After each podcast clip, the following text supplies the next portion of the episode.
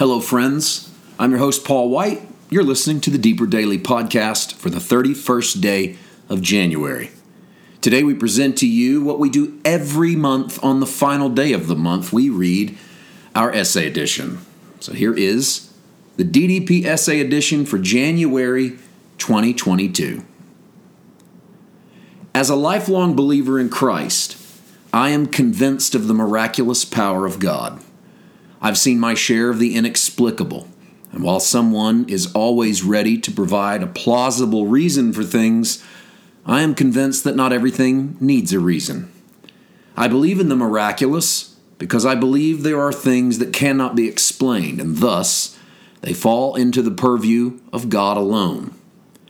I also believe in the gifts of the Spirit, and that there are as much in operation today as the Holy Spirit is.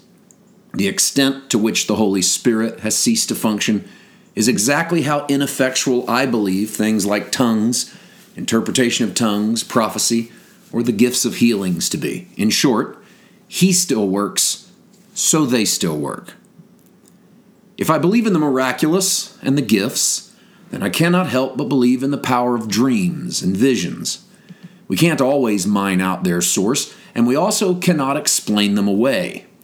That doesn't make them miraculous, but it does make them capable of the miraculous. Like Paul McCartney dreaming the melody to yesterday. Sometimes dreams are like a gift, and if it's good, it's God. And if it's God, there are no limits to how he does it or why. The Bible is full of dreamers. Jacob dreamed of a ladder that came down from heaven with angels ascending and descending. Joseph dreamed of a sky full of stars bowing down before him.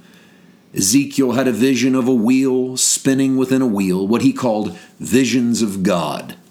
John had an extended vision on Patmos, and Joseph, the earthly father of Jesus, had multiple dreams that led to the safety of his family. Dreams and visions are promised upon the arrival of the Holy Spirit upon the earth, and the promise is no respecter of persons.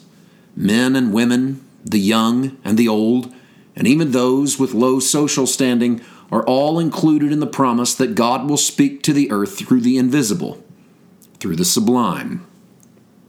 I like to think that when I'm preaching, I am relaying the voice of God for the moment through the text and directly into those who have ears to hear. I realize that sometimes that's either naive or wishful thinking.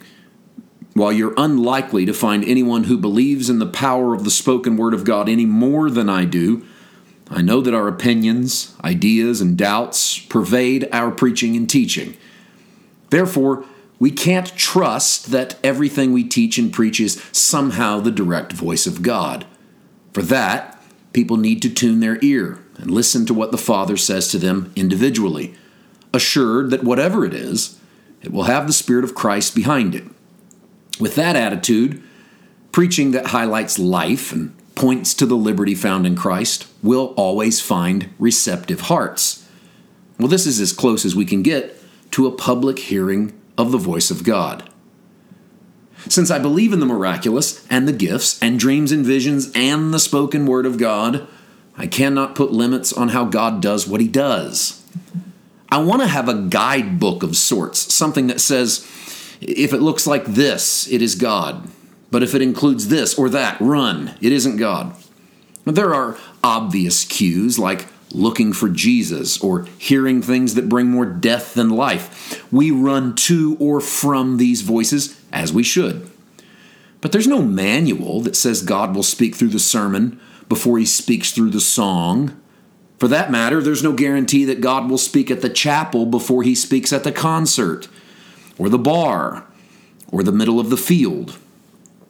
I think that there are times when God intervenes in the affairs of men to promote the spread of his kingdom on the earth. We don't actually spread the kingdom, its spread is irreversible thanks to Jesus. We do implement its characteristics in our own little corners of the world, and its qualities work. When we love our, in, our neighbor and pray for our enemies, we aren't just experimenting in kindness, we are living the kingdom. And if we think the kingdoms of the earth are to ultimately become the kingdoms of our God, then living the kingdom takes priority for us. But I have wondered if sometimes our pace is too slow, even for the notoriously slow spreading kingdom of God. God's interventions are rare, unless we count the times that He reveals Himself to us so that we change and then create His change on the earth. I'm talking about the moments where God seems to step in and deliver the divine through something like a dream or a vision, the contents of which spark a change that helps light the world.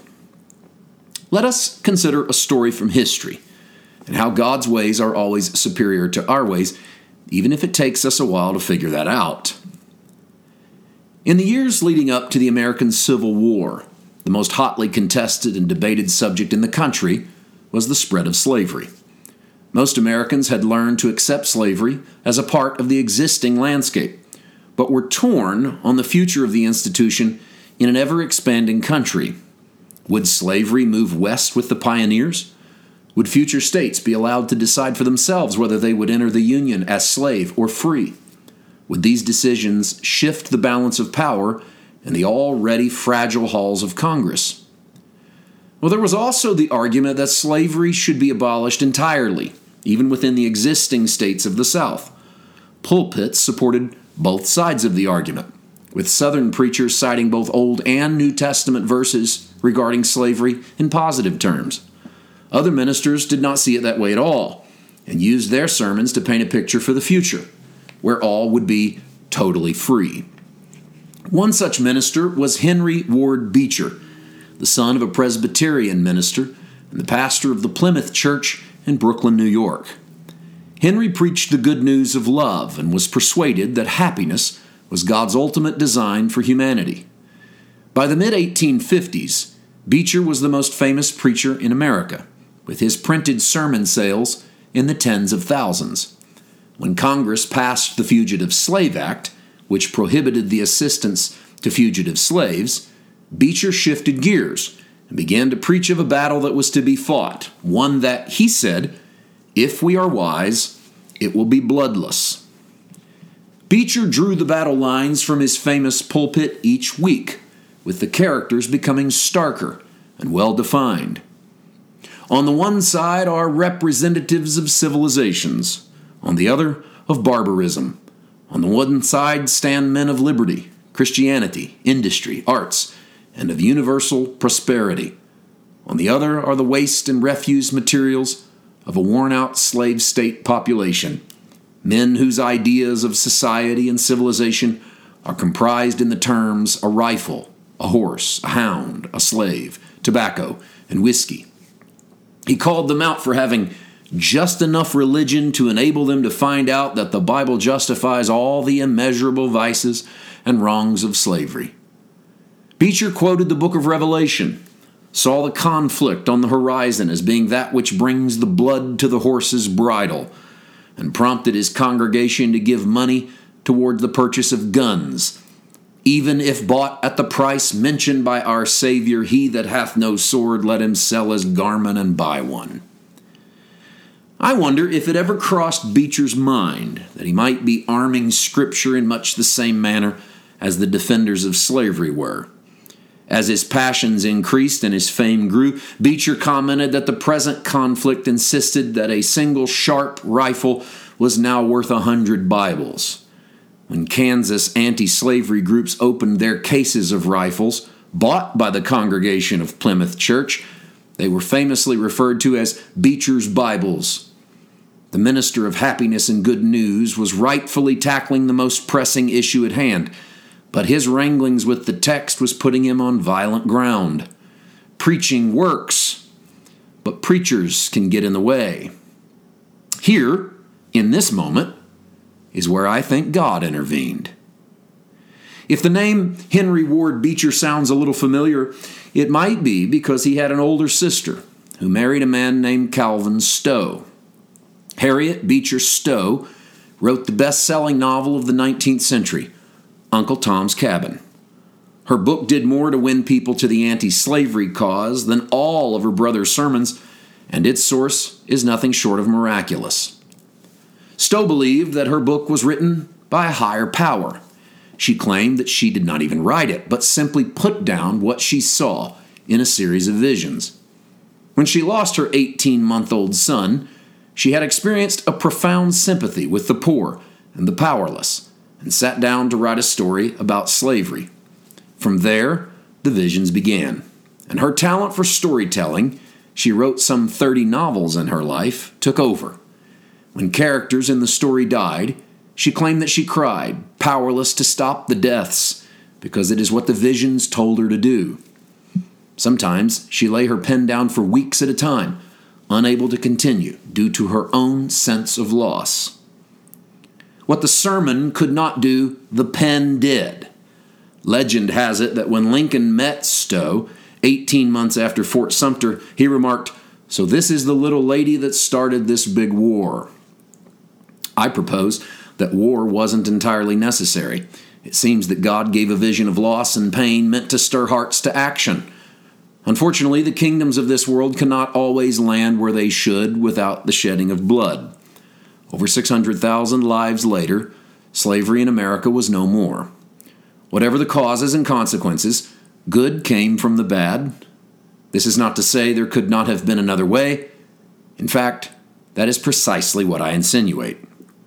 I do not have a true landing spot for this month's essay.